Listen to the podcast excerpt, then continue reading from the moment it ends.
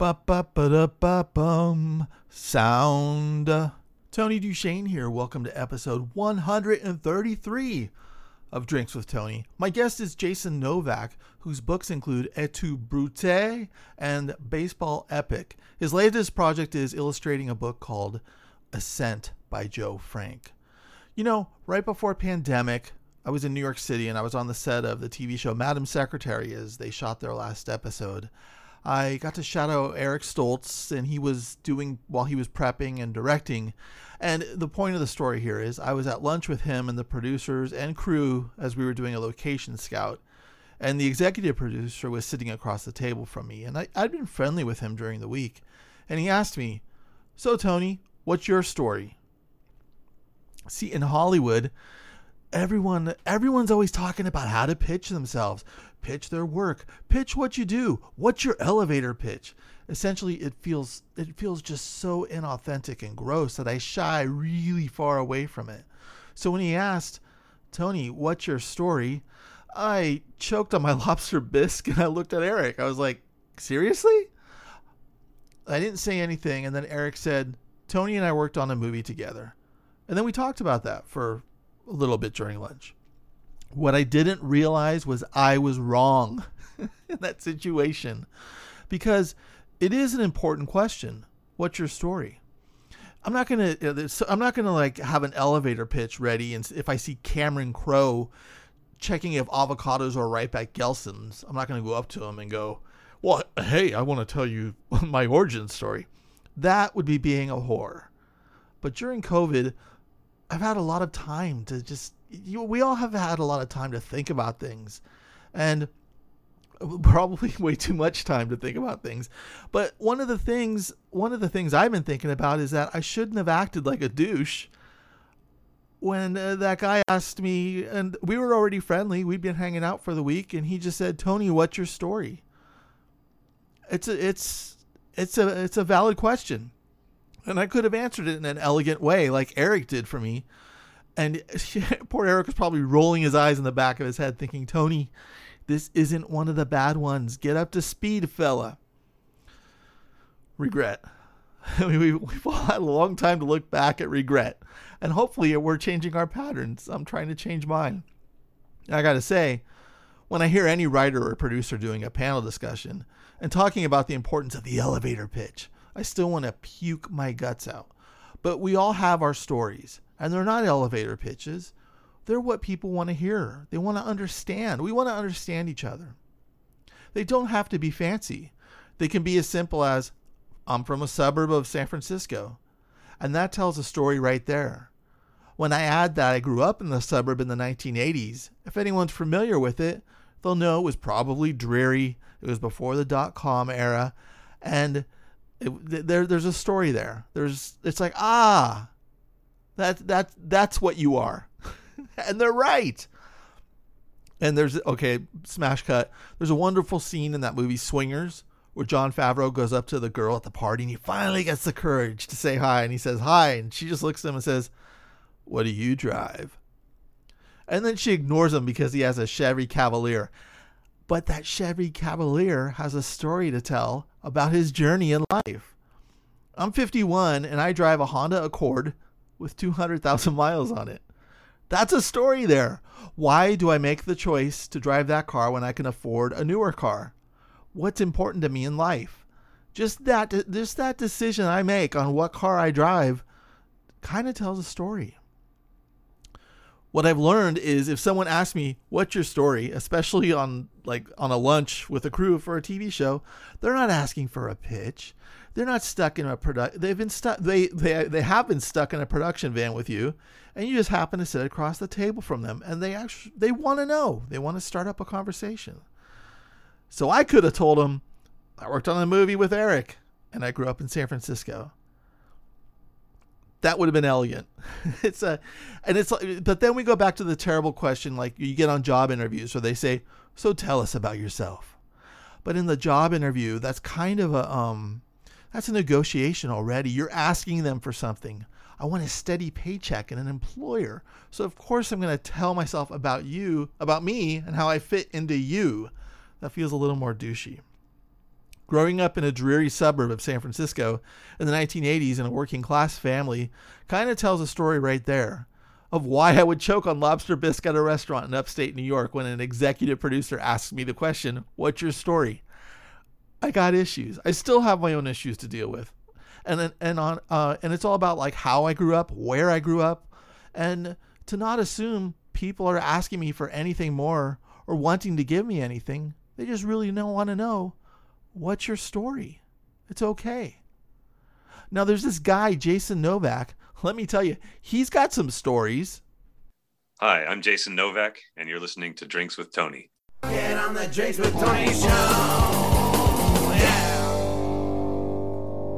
You're listening to Drinks with Tony. I'm your host, Tony DuShane.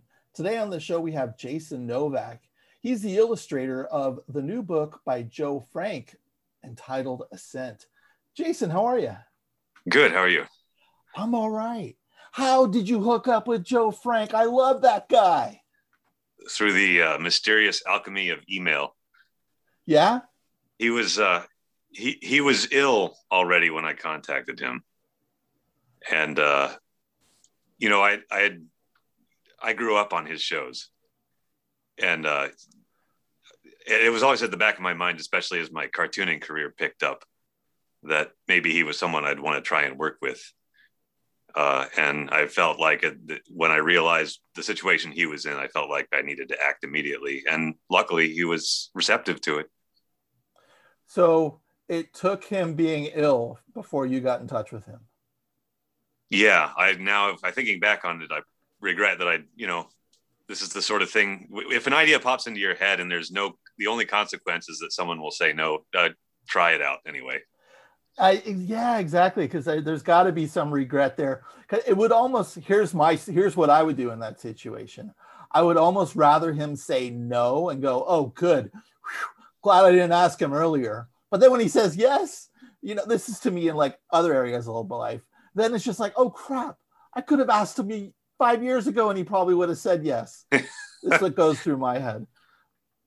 It's possible that uh, he he might have softened to this kind of project precisely because of the situation he was in. Yeah, uh, I know he he famously was very um, demanding of the people that he worked with in performing. Uh huh.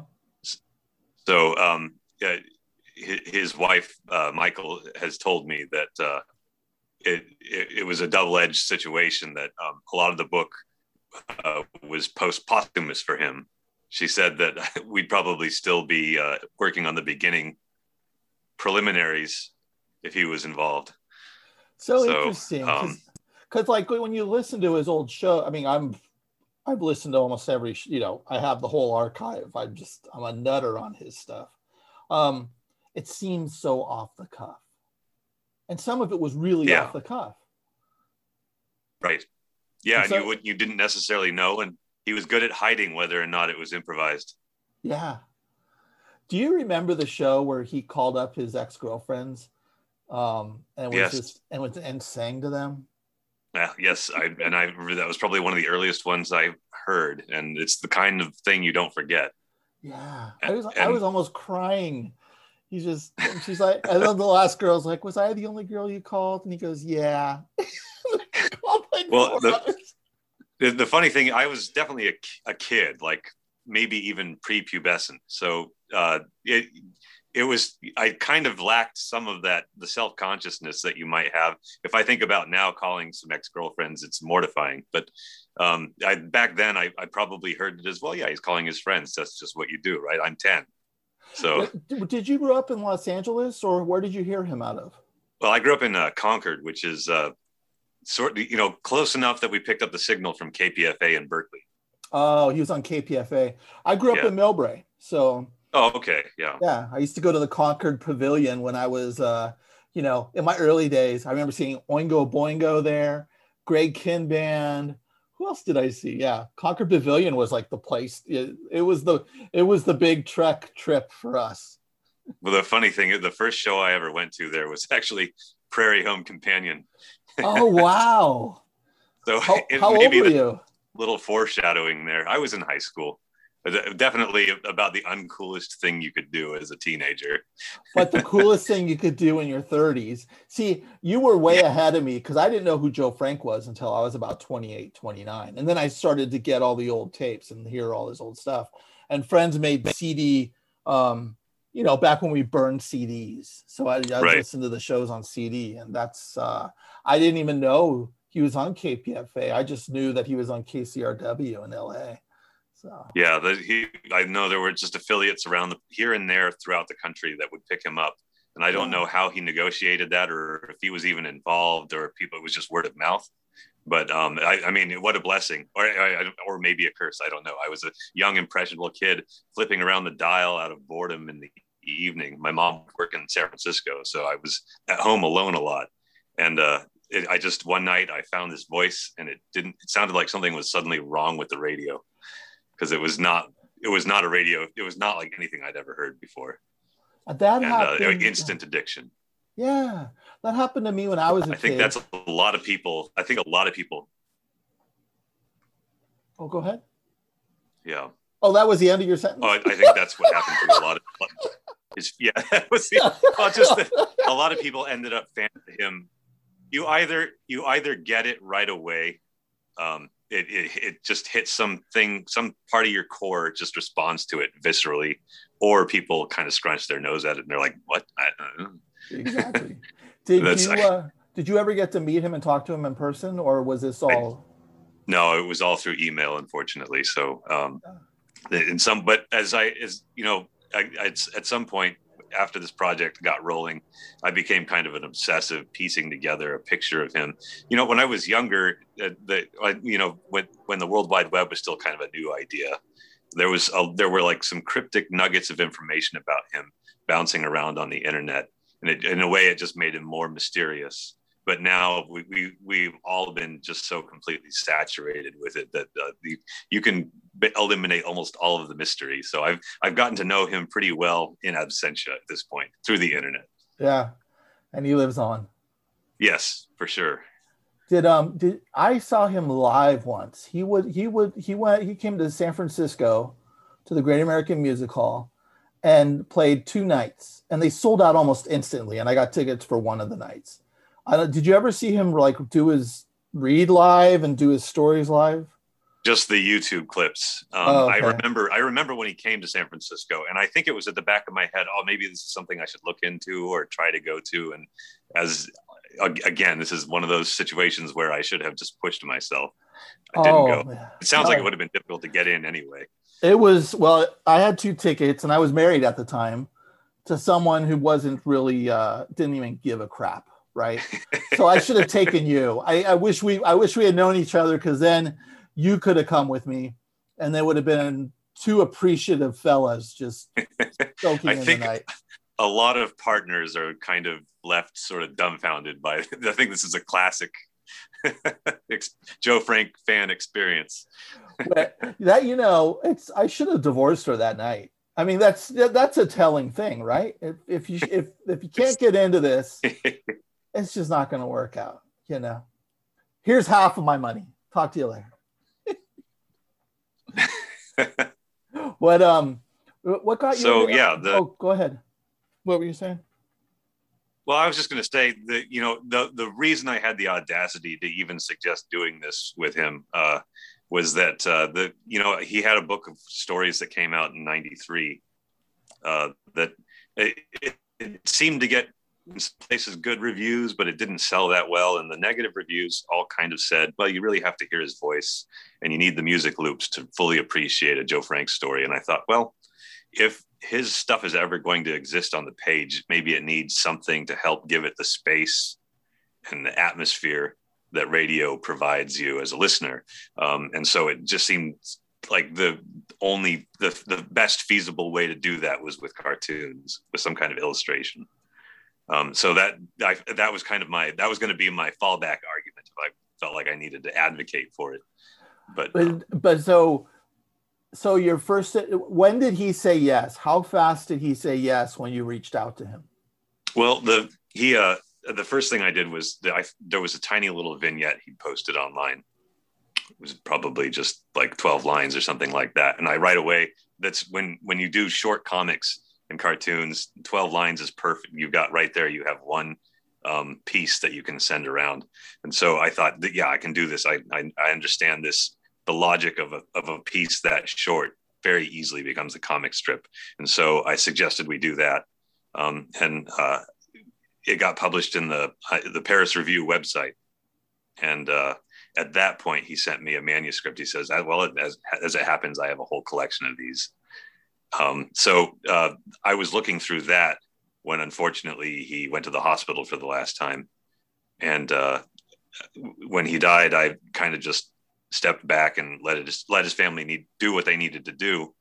Um, uh, when his uh, wife came back to me a little bit later to say I'm ready to look at this project again, the original idea had been that I would just illustrate the stories like uh, an illustrated book. So there, maybe there'd be a picture here and there, but it wouldn't be picture heavy. Um, but uh, there was, she didn't have an agent. I, I, certainly didn't know anyone. I'm not like an industry insider. So uh, I became Joe Frank's agent, going to every publishing place I could think of and where I kind of knew someone. And it, at the end of the day, it ended up being Fantagraphics. So I knew I, it had to be a comic book. And so suddenly I was, I had the task of pulling out about 10% of the, the full manuscript. So at the end of the day, this is actually just a small fraction of the stuff that he wanted to see published. But it's probably for the best because the comics, um, like I said, give it that kind of environment and space that you that comes the closest I can think of to the atmosphere of radio. If it had just been text here and there, it might not have been quite as um, immersive. Yeah. Does that mean there's more project to this in the future? It, uh, it might depend on how well this book does. okay. um, and what what other? I don't. What, it's it's very hard to read. I know even Gary. Go ahead. Gary Groth at Fantagraphics uh, was himself a little unsure about the prospects of this book. He said that you know the, Joe Frank has fans. The problem with them is that they are uh, fringe, like dark corner personalities, and it's I I have found a lot of Joe Frank fans, but um, it wasn't easy. And so gathering them together in one place where you can say, there, here's something you might be interested. That's not gonna. They they're not like they're not easy to herd. yeah, that's Joe Frank fans. It's such a it's so intriguing because I remember when the Joe I remember the Joe Frank two shows in San Francisco were announced, and then there was no advertising, and it immediately sold out, and it was um, I think it's there, and if, if yeah, it, it, it, it might be interesting how this book does when all of a sudden, you know, maybe three months from now, it kind of gets into the zeitgeist, and then they'll be like, oh crap, second print run, you know. That's what I'm hoping for. yeah. We, we, we want the publishers to be like, oh crap, send it to the presses. We got to go again. so yeah, in the meantime, it's just kind of um, uh, you know promotion which you know for a, a, creator is not always easy. And there's a especially when it's your own work that's the hardest because then you there's some guilt involved or just like you're embarrassed that you you kind of feel like this huckster like selling wares out of the back of your car or whatever. I mean but it, I, it helps having um, a collaborator because at least then you can think of it as advocating for the other guy. Uh, it's not just a purely selfish, you know. It, it the you know the promotion process just it sucks beyond belief. It's I, I wish everyone could just find stuff and go, oh, this is intelligent and intriguing. No, I, I, I uh, it, go ahead. I managed to avoid Twitter for years and years, and I started an account in December. Uh, and uh, I, I, knew I've just it's I think of it as the sort of place where you get chewed up and spit out. Um, but I early on in this experiment with Twitter, I encountered uh, another writer who uh, is just shamelessly posting a link to his book on every tweet that goes viral in an attempt to sell it. And in a, in a weird way, it gave me the courage. I thought, if this guy can humiliate himself publicly so consistently, then why can't I? Well, that's great news because this airs uh, this week on Wednesday, and I'm gonna tag you then in the Twitter. So Okay, there'll be great. a tag coming your way. in the in the social media stuff, you know, people people like you know, there's so much bull you know bull on there, but um, but I think like people will try to like engage with you in a I'm gonna attack you kind of way, and just Right. I what I always do is pull back and go, oh yeah, you might be right, you know, just and it just just de-escalate everything, and then they realize, oh, this isn't this isn't what I wanted out of this, and I actually have empathy for the guy. Crap, you know. So Yeah, I you know I actually that is kind of my own strategy. Part of that has to do with um, being so indecisive, uh, and so I can walk into a room with a strong opinion and be talked out of it very quickly. but when it comes to illustrations, I'm sure you're I'm sure you you'll fight. You'll, you'll, Yeah, you'll I fight mean- like yeah. Go ahead. Instincts take over at that point, Yeah. and you know, the, and, and luck, in my case, the it, the way it manifests is if something isn't going to work, my body will just shut down and I won't be able to draw at all. So it's uh, my better nature, my subconscious taking over at that point. And- And how do you how do you keep your subconscious? How how do you tap the subconscious when you're working on your illustrations? Uh, I try to I try to let things just kind of happen and unfold. There's not very much planning that goes into stuff, um, and but it's great if, if I'm you know, and I do frequently collaborate. Um, so it wasn't completely, it wasn't a totally new experience to work with Joe's material.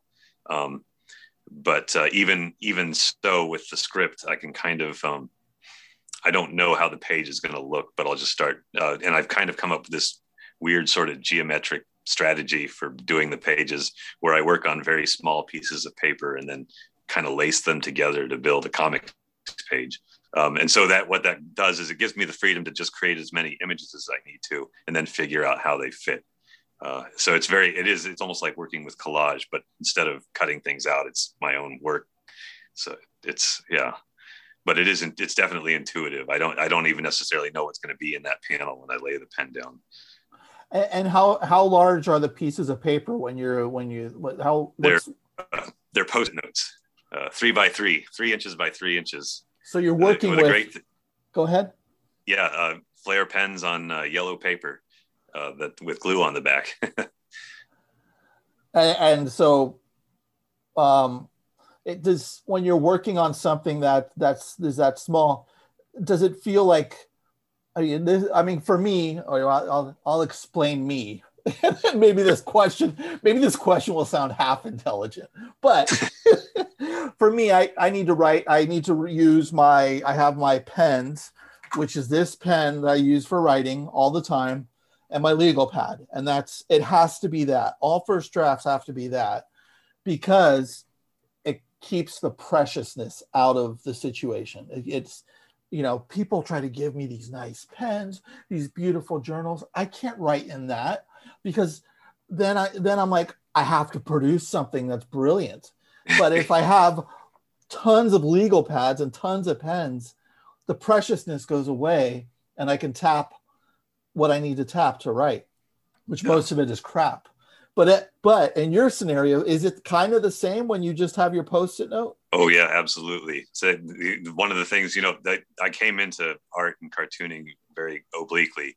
It was not something that I thought about as a kid. I really, I was kind of ignorant about art, and uh, into my early adulthood, really, I had no point of reference, and I was never really into comics as a kid. Um, so what one thing when I start when I finally did start exploring comics, uh, this this has happened. I've I've heard in interviews.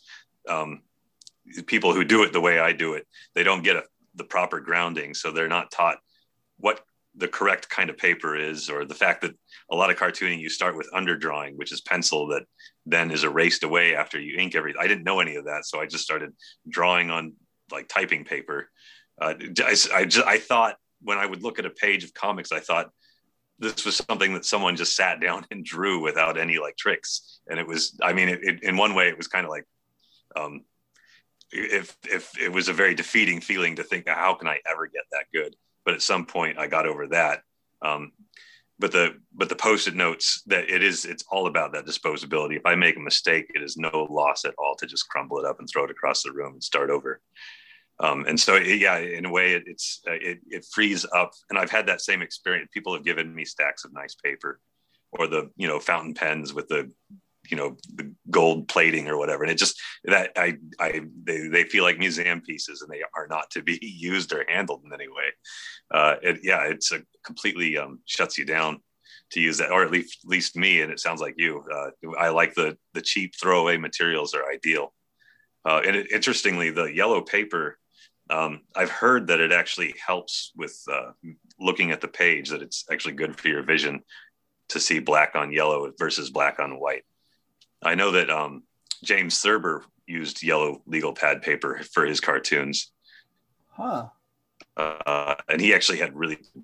So I, I, I, I gathered that was part of his strategy for overcoming his own limitations. Interesting. Yeah, I have so many limitations. I should yeah. just be doing everything on yellow. If I could do my whole life on yellow pad, I think things would clear up. so, what? When did you? When did you go? Wait, you know what? I'm I'm into illustrating. I think this is a thing. Uh, well, I it, it's thanks to a relationship that was ultimately doomed. But um, while I was still trying to make it work, uh, my girlfriend at the time was going to grad. We grew up in the, in the Bay Area. She was going to grad school in Oregon, uh, and I, I was a high school dropout.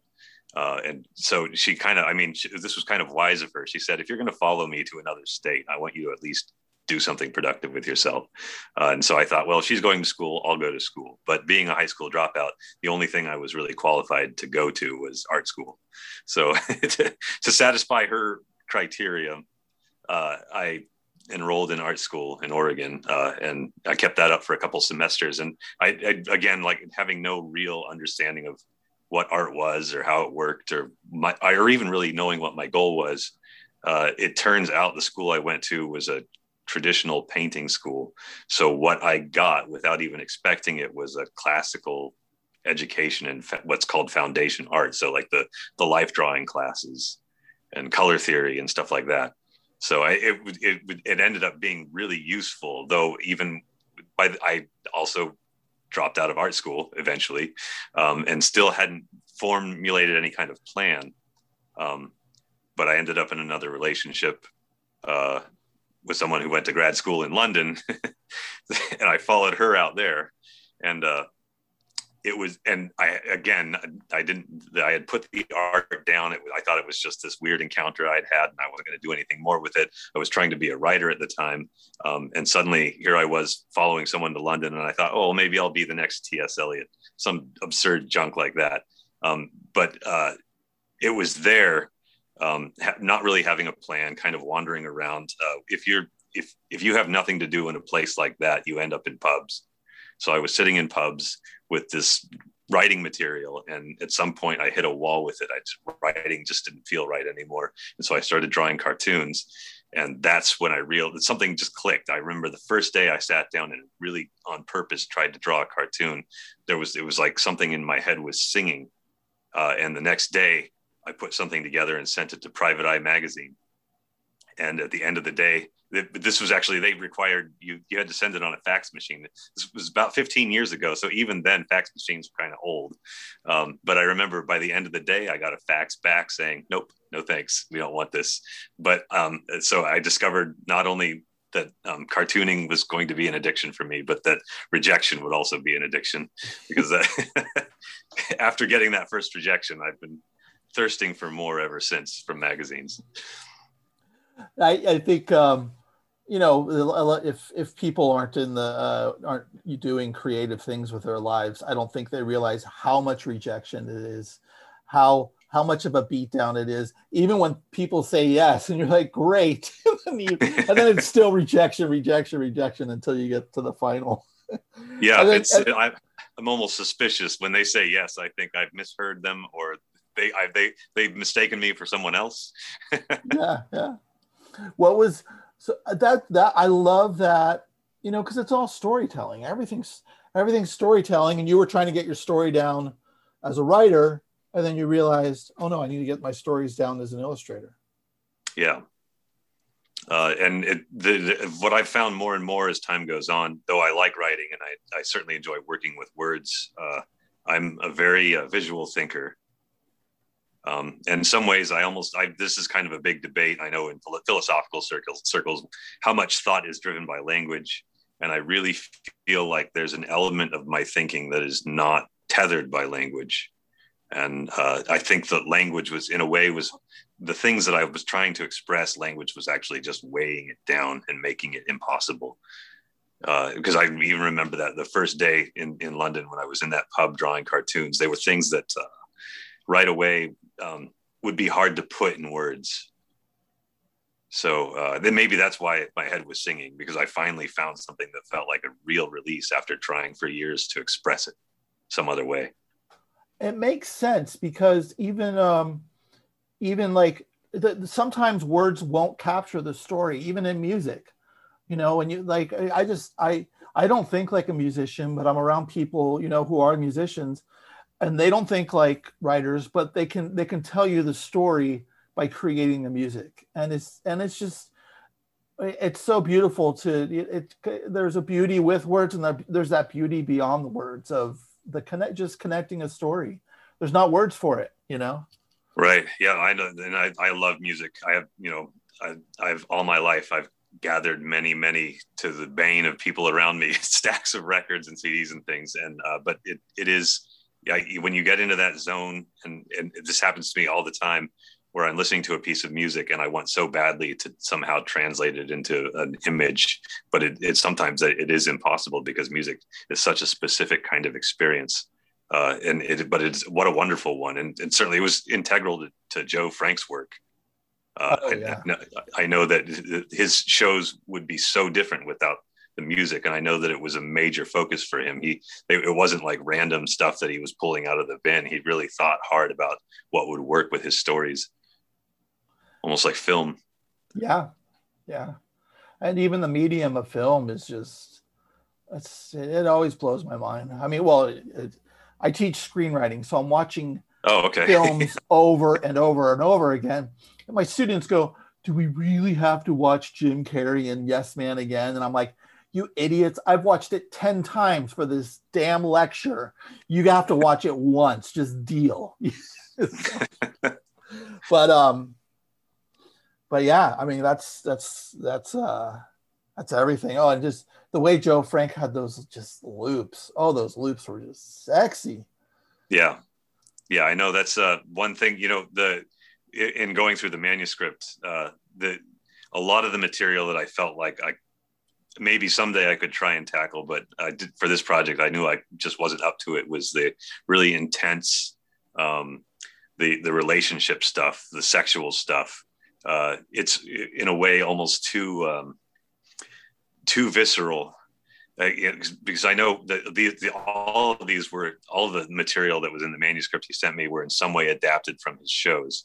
Uh, but for some of those more intense performances, I, I, know so much of it hinged on the delivery of the actors he had working with him, and uh, stuff that like the, you know, Rent a Family, another classic, uh, where um, I, I'm trying to remember her name. The ex-wife is pleading frantically on the phone for her ex-husband, Arthur, and just the the insane depravity in her voice. It just it is so chilling. I'm getting goosebumps just remembering that episode. Uh, and I don't know how on earth I could ever begin to try and turn that into a comic. But uh, I, who knows? Maybe down the road. yeah. Just, so I the mean, stories I focused on mostly. What? Oh, sorry. The stories I focused on were mostly narration, uh, cold narration, no no dialogue. Yeah. Almost like silent, yeah, silent films. Yeah. When so when you're in that pub and you do and you draw and you realize all right this is this is who i am in life. That's almost like that's probably the realization right? It had to have been yeah. Yeah. Then it, it's it, it's clear it's clear in retrospect. Yeah. What was what was the first um time that you were published? When did you get your first yes so that my first, very first yes was for a website based in San Francisco called the Rumpus. Oh yeah, I used yeah. to write for them. yeah, that's the you know, and, and that this was probably 2010, Uh huh. and at that point, it really felt like there was a real community gathering around it. And I, I, you know, a lot of the people that were contributing were Bay Area people, and they would have gatherings. The irony, of course, is that at the time I was actually living in Albuquerque, so I didn't get to meet anyone. Uh, but I just it felt like home because this is where I grew up. Um, but the but that was all pro bono. Uh, uh, and I I was doing I was illustrating essays that they were publishing. It was great practice because at that point I still didn't have a real plan, but it, suddenly I found myself having to create images out of people's essays, and uh, that was I think probably the best way to start out, even though it was unpaid. Because the next thing that happened was uh, a paid gig from the Poetry Foundation, and uh, that I knew whatever I did, I knew was going to have a literary quality to it. I didn't go to the comic book publishers until much later. And then, um, yeah, I wrote pro bono for the Rumpus too.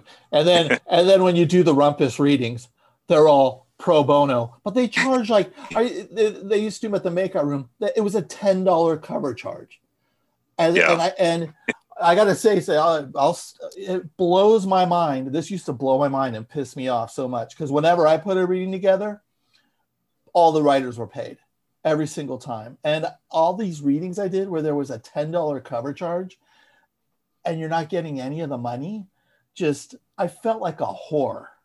I felt like a dirty whore to the rumpus. That's- and That was uh, that was one of their themes, though. I feel like that was that was actually a whole genre for them. true, true. Yeah, that's funny. Um that before I got off on that tangent there. Then um yeah, but at the same time, the you know, the rumpus put a lot of eyes on me. I could put, oh yeah, you know, this was the rumpus published this, and they'd be like, oh my god, that's huge. And and I'd just be like, no, you don't know how huge it is. It's it's not. but but Yeah, they, had, they uh, had a jam. Well, I mean, but I remember, yeah, Roxane Gay started there. Uh, Sugar, um, help me with her real name. I think of her Sher- as Sugar. Cheryl Strayed. Thank you. Yes. Yeah, yeah. I mean, the, and it seemed like I though I mean a lot of the people that were writing for the Rumpus had careers behind them that had gone for you know years, sometimes decades. The Rumpus seemed to be the catalyst that really launched them into stardom. Yeah. And and I and I what I noticed was that there would even seem to be this trend where the Rumpus was the jumping point to the to the legacy media. Suddenly, people were in the New Yorker or whatever. Um, and the the the thing about uh, the Rumpus though is what the way I found it was that the stuff I was interested in just happened to every time I would Google something, I, there would be a Rumpus article about it, and so I just knew that was where I wanted to be at that time. Yeah. Did did you uh, did you get published in the New Yorker? Was did I read that? Yeah. right? Yeah. That's right. Yeah. In fact, the, so the first, I, it, it, I think I actually did the first online exclusive comic there. They'd published comics in the magazine itself for years and years, but um, they, I know they were very slow to really integrate the internet into the New Yorker phenomenon. For a long time, they really dug their heels in. They wanted to be, they had this image that they were trying to protect. Um, and at some point, they, I mean, the dam must have broke this was 2013. And uh, again, I was working with a co-writer. It was uh, Mike Duncan, who hosts the Revolutions podcast. Uh, who he's a big baseball fan, uh, and it was the beginning of baseball season. So I just, I he had this thing. This it was kind of just like a, an idea, and it quickly turned into a comic. And the New Yorker had been on my roster of people who reject me, so I sent it to them and suddenly they were ready to publish this thing online and i remember I, the reason i think it was the first is because i haven't seen anything older than it and they uh, sent when they sent the contract to us um, someone had actually gone in with a ballpoint and scratched out the normal terms and drawn in the new online template basically uh, so um, that was my start at the new yorker uh, I, I published a couple other cartoons online, and then there was one issue of the magazine where I got the spot illustrations, which is, you know, the little narrative, the little cartouches of narrative pictures that are throughout the magazine. Yeah. Uh, and that was, and that was kind of the high point. And at that point, I just, you know, the one of the things about especially comics, if you have pictures and words, uh, at the, the New Yorker has a there's like a whole there are like level boss editors. Once you get the art approved then someone else who does the words has to approve that and then there's some other hire editor who has to approve the whole thing. And so what I found a lot of times was I'd get through one hoop and then crash and burn before the next one. And at some point I thought I'm just killing myself trying to do this. And it's, and, and again, you know, it, it, it's prestigious to get your name in there, but at the same time, it doesn't actually translate into um, champagne dinners. yeah, true. That's, um, so yeah, you did the, uh, you did the little, um, drawings that are just that it's the story through the magazine, right? Right. And mine happened to be baseball players. Oh, that's awesome. what I and I, what was it like buying that issue? Did you go buy that issue when it came out? Yeah, uh, that was actually agony because uh, there's quite a bit of usually there's quite a bit of lead time. You know, way ahead of, of schedule that it's going to be in an upcoming issue, and I think in my case it was probably like six months out so the, I was just, you know, that was blistering. to be, I like be basically the the bookstores in the area were getting tired of seeing me just go in and look at the magazine rack every day. Did they tell you what issue it was going to be in, or you just? Yeah, knew? I knew. Oh, okay. I just, the, the, thing is with distribution and the way the these mag the way magazines end up on racks, there's not like a, it's not very coordinated. Yeah. And so I and but I didn't want to, you know, I, you do get contributor copies copies, but the that's not as satisfying as being able to like walk into a bookstore and go, oh, oh what's this? Oh, uh, oh, oh, look, I happen to be in here. You know. so you, so did you? So when you got the magazine at the bookstore, how yeah. shamelessly self-promoting were you when you went and bought and oh, bought oh, it from? I, the... I actually really embarrassed about that stuff. I, I I bought a couple issues, but I did not. I didn't want them to know why I was doing it. Really?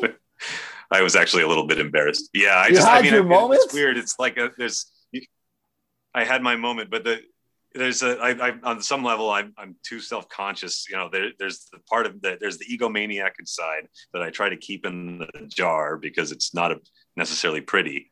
Uh, so you know, on the one hand, I wanted the glory of being able to walk into the bookstore and see this thing, but on the other hand, I didn't want to seem shameless.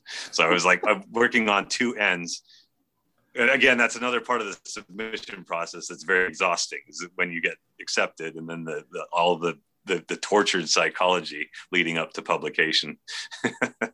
When uh, well, was so, um when, and then go ahead i'm sorry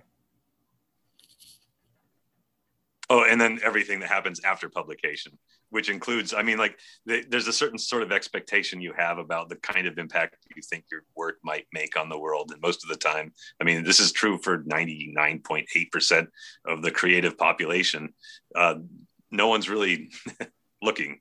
So it's you you you always again you know when you're a kid especially you think about like books seem like these holy things that have they're just like filled with um gravity and they, they, it just seems like the people who make books are just these uh, they're these titans. Especially where I, the, the kind of childhood i had um, in you know concord at the time was kind of a working class place. It wasn't like i was jumping from literary salon to salon you know it was just like they I, was just kids on the schoolyard beating each other up. There there's if i'd if i'd said i liked poetry i would have gotten beaten up again you know so it was really uh to to, but to get to a place where you kind of see the internal workings and you also realize as an adult that you know people are too busy just trying to live their lives to to stop and rubberneck something like a literary magazine. That's the only people who read literary magazines are people who are trying to get into them. Yeah it's it, i mean the new yorker is a sexy one to put on your bio though. Published in the new yorker. I mean i i would have had that the, the minute i would have signed the contract all of my web presence and everything would have said New Yorker. they would have thought that they would have thought I got a job at the New Yorker, and it was just. yeah, it's it's up and down for me. Sometimes I think it's an asset. Sometimes I think it's a liability. Um, and you know, the certain in a way, especially some uh, somewhere like that where they there's a there's a look they try to cultivate. So um, they really want people who are going to re- enhance their brand, basically. So you can kind of be pigeon, pigeonholed and I, I, I see that happen not just there, but in, in any place where they have kind of a house look. And um, obviously, the paycheck is very enticing.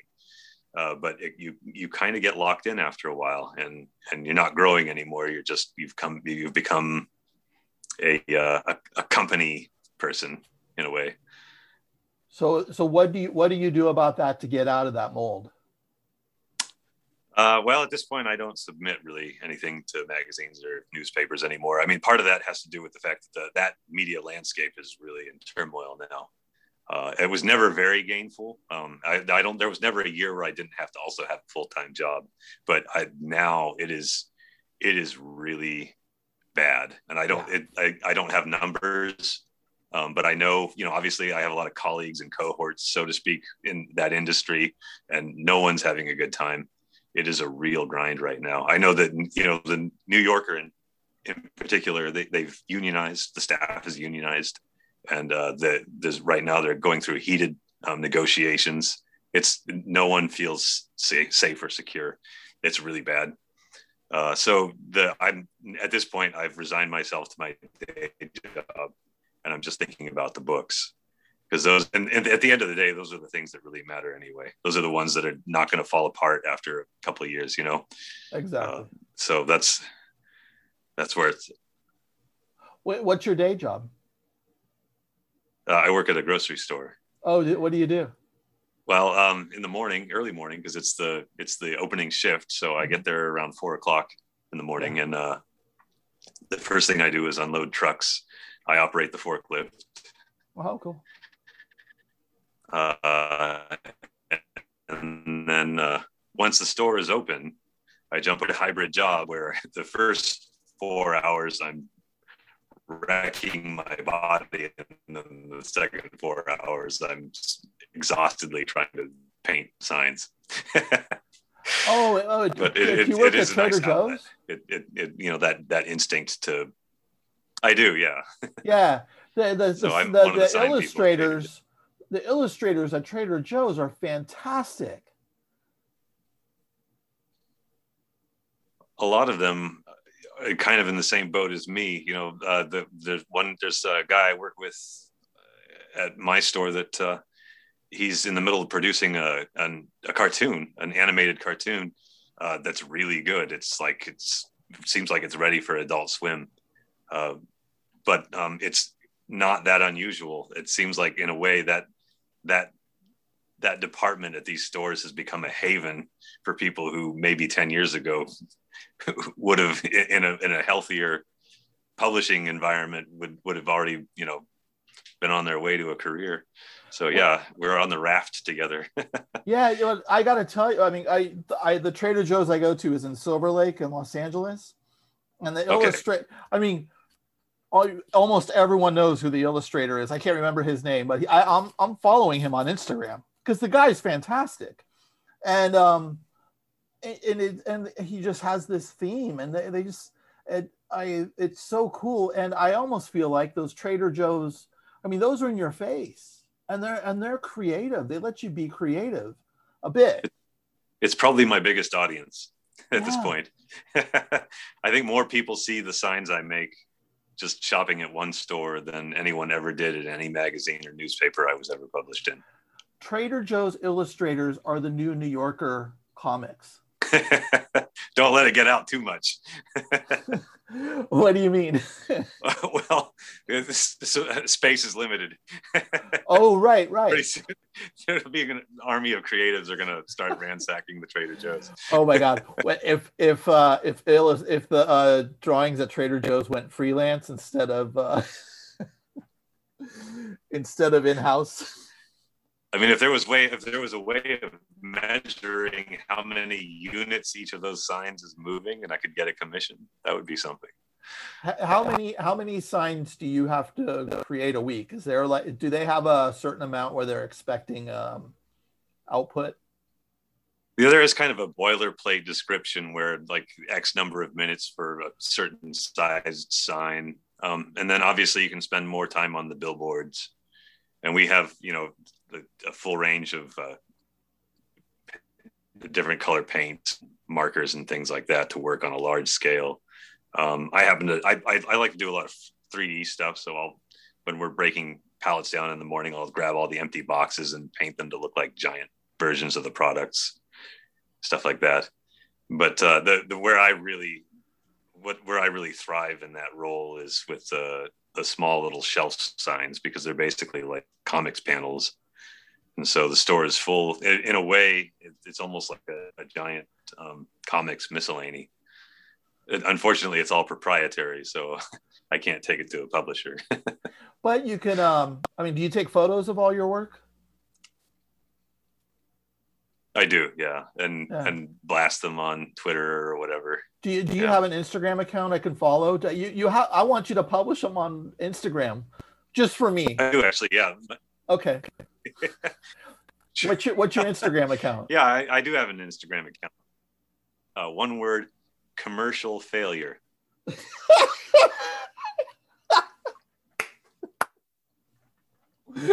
That's brilliant. Oh, that's a, that's a good one. Uh, you're going to have a new follower right after we're done recording. Hopefully, a few right more. but uh, yeah, there's there's a beauty to that. It's just we're in such weird times. Publishing just tanks. I mean, I used to write for the San Francisco Chronicle, and I did my last article for them in 2015. And those oh, wow. last few years, you know, I, I was freelancing, but I was writing six articles a month for them. And those last few years, I'm like, this is just depressing. I want out of this. I want out. I want out. And then finally, they had a really crappy managing editor. It was just a terrible person that I got bumped up to because my uh, last editor got laid off. And I was just like, you're a complete piece of crapola. I'm out. And I want to tell you why you're a piece of crapola. and then um, he ended up I, I got to tell him through email and trying to call him. He was avoiding my calls because he, he, did the stupid, he, he was a nut. Anyway, so I, I couldn't wait to go up there and tell him to his face because I was living in LA at the time. I'm like, next time I'm up there, I cannot wait to see this guy because I'm, I'm scheduling a meeting with him and I, we're going to hash it out. He died. Oh, no. And I was like, oh, opportunity lost. I've, I've done one cartoon for the Chronicle and uh, the, the, I can't believe this. Uh, it was I don't even actually remember what it was about. I just know that in one panel there is a toilet in the background. There's nothing in it. It's just a toilet. The only point of there being a toilet there is that there's a toilet. It's not gross or anything. And they made me take it out. They said it was inappropriate. A toilet. so, but but you put a really phallic looking uh, symbol in another. I should have. I at that point I think I just wanted the job to be over yeah so i just you know that's how they get you they first they the, the, the, again that exhaustion of jumping through the hoops so by the time you're there you're just at that point it's like you're just wearing your knuckles. Uh but um it, it, it, that one yeah that that that told me don't go there again. Yeah well what was funny with this one editor who died so that you know they have to do a profile on it the, you know the profile obligatory profile obituary for the managing editor right? And all the people can say about it, and all they had in there was he had a cat and he enjoyed the arts. Was nothing else. Or no, he, he contributed to the arts. but... And I'm like, I'm like, it says it all right there, what a kind of human he was. you know, you read between the lines on those things. It's like that's that's all you can get out of the thing. All right. Well, I, he could have just waited a little longer because I wanted to chew him out in person, you know? he could sense it. I hope so. I should I should like I should go to a seance and just be like, call up the managing editor of the Chronicle that died here. Well, I, I, I had a similar experience. Maybe you maybe you were involved with them too, the Bay Citizen. Oh no, but I, I know who they are, but I never worked with them. Uh, the and the you know the the the guy who started it was the hardly strictly bluegrass guy. Okay. And and the, when he died, uh, the ownership of the Bay Citizen went to his next of kin, and they wanted nothing to do with it. So that was the end of that. But for a couple of years, the Bay Citizen, they were, I mean, they, they were an insert in the New York Times. I was getting regular gigs from the Bay Citizen, like like assignments. They, I wasn't, I didn't even have to do any thinking. They'd say, "Go to this event and draw it." And, wow. Uh, uh, yeah, it was really that was so fantastic, and so I I wanted that guy to stay alive. Yeah, but he he didn't. So oh, that is so cool. And then and uh, I mean the New York Times back. I used to get the New York Times religiously on Sundays until about five years ago, and it just gets kept getting smaller and smaller and smaller. Yeah, yeah. I don't. I think at some point they they got rid of the insert because it, even that was like too costly. Having hiring some guy to throw that in the middle of the paper was too much Yeah. of an investment. the, the paper boys I, I used to do i used to i used to do the uh, san francisco examiner um, i was you know when i was about 11 years old i had a paper route and um, you know back in those days the papers were heavy because it, it was a lot I of remember the- when I was a kid, yeah, getting the exam, the Sunday Examiner was like you could stop bullets with it. It was so big. yeah yeah i Most and i Ads. yeah exactly well and then the ads for um the, the, the advertising in the macy's catalog that they used to have for Yeah. the uh, for the lingerie right. that, that got me through but being 12 to 15 yeah, I, it's I, you know I, I guess I, I my understanding is that all of this went away uh, because of Craigslist. That advertising was actually key to that health the health of the paper. Um, and once ad, once classifieds were something you could do online without a, without any fees, that was the end of what we think of as traditional print journalism, that or Craig, the beginning of the end. do you know where Craig lives? Yeah, I know where he right. lives. Such a nice guy too. I know he is. I don't think that was his intention, but no, he's the biggest sweetheart in the world, but he took the whole newspaper industry down. Uh, you know, it's just it's kind of like um, how things change. Some things just need to go away, and new things come up. And yeah i've finally i've gotten to a point where i just make my peace with these things. So like i said you know the the i, I don't i don't i don't i don't um further my heartache anymore in trying to pursue that kind of career. And now it's really just the books which i already i you know built into it is the understanding that these these aren't necessarily going to ever sell. Um my interests aren't the kind that are blockbuster interests. I'm never going to do a cat book. So I just have to make my peace with knowing that a few copies get out there. And really, my personal goal is to just try and fill up one shelf at home of my own stuff. And if I can do that, well, then that I've sat there's this modest thing I've satisfied. you know, I got I I had um I had an author Adam Mansbach on the show when I was in San Francisco, and we did it in studio, probably around 2008 on Drinks with Tony, and then he goes to publish "Go the F to Sleep" that that children's book, Oh, that's right. Yeah. Okay. And- and then it's it's millions upon millions of copies, and that's not what he's known for. He was writing these novels that were great, and then, but then that and then that comes out of nowhere, you know. And and I mean, his name alone is carrying Akashic Books for probably the next two decades. What a great hit they made! Um, Yeah, and Akashic does really good with their, I uh, with their um, with their royalties. They're like they're. It's not like Akashic's taking advantage of him. He's also getting a very good fair share of it. Uh, I mean, not not that I know personally. I just know Akashic as a publisher has a very different royalty rate than most publishers. that's Um, great. I, yeah, I do you know they're- Jerry Thompson. I'm sorry. Uh, so there's a there's there's um, uh, a writer editor here in Oakland named Jerry Thompson who sort of oversaw the uh, Oakland Noir collection. Oh, That's how I know Akashic because of their noir, their the Noir City series. The Noir. Uh, wait anyway, a second. it's good. I'm glad to hear. I got um. I got Palm Springs Noir right here. I'm interviewing Oh, nice. the editor of that in a few weeks. yeah, yeah, see, I think they're going everywhere. They're going to hit every city they can. they're going deep. They're going to have Concord Noir. You'll have to edit that one for them. That you know that was a dark town. Yeah, I, when I go back there now, it, it's it's so trans. It's turning into another Walnut Creek. But Yeah. when I was a kid, um, it it was rough. I mean, it was steam fitter people. You know, it, it, now I, I I I imagine the refinery is still responsible for a lot of business, but it just it I don't you know when I was a kid, maybe it was just being young too. But after those hot summers, like 100 degrees, um, no school, just walking around, I all the time I felt like I, I'm going to get jumped any minute. I'm just ready for this. I don't feel like that there now. I have kids. I take them to Concord sometimes, and it's I it's I feel like like I said, it's like Broadway Plaza or something. It's not right. It's not noir anymore. But if if they if they do a noir collection for Concord, they've got to find people that were there in the 80s. yeah, it's and I remember as a kid in Millbrae that Concord was always about 10 or 15 degrees hotter. If it was yeah. a hot day, if you were in Concord, it was it was the Diablo Valley. Yeah. Did uh um oh I, I see I had a question and I looked into your eyes and I got lost for a second. When you were uh, when you lived in Concord, were you a fan of the Oakland A's or the San Francisco Giants?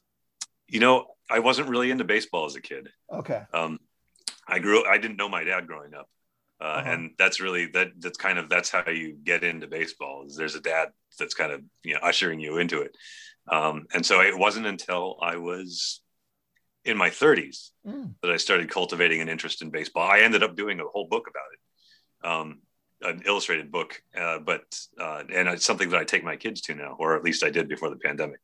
Um, and uh, it's, but I had to kind of, I, it was something that I wanted to get into for a long time, if for no other reason, because it was such a, a great way to connect with people, um, break ice, uh, and uh, so I kind of approached it as an anthropologist. I I've always enjoyed going to ball games, the experience of being in the bleachers and the and the crowds and and the excitement. Even if I wasn't interested in the game, I just liked the phenomenon of people being there. And so over time, by kind of absorbing that first, I finally got into a place where I could actually like sort of follow the game and really be involved and interested in that way. The the book I did is a history book. Um, but uh, oh, yeah, the dead ball. You, the, the, you did the dead ball I, book. I, that's right. Yeah. Yeah. Um, the but uh, yeah, that if I had to pick a team, it would be the A's. And one of the things I like about them is that uh, they blow it every year, which keeps the price going down.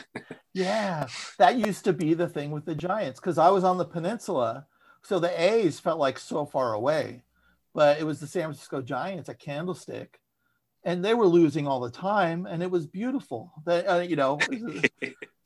when, when we won in 2010 though that was one of the i mean that moment of like we were never supposed to win the world series how did this happen it was hilarious the other ones weren't interesting but that 2010 one i was living on geary street and the whole city just went to a shutdown when they won that won that last game so were you in san francisco for 89 uh, oh, I was in. Yeah, I was living in Fremont for '89 when they um, okay. when the earthquake happened. Yeah. Okay. Yeah, I was actually in Sunnyvale visiting my grandparents, pretty close to the epicenter. Yeah. I remember the the shoe store that we were in.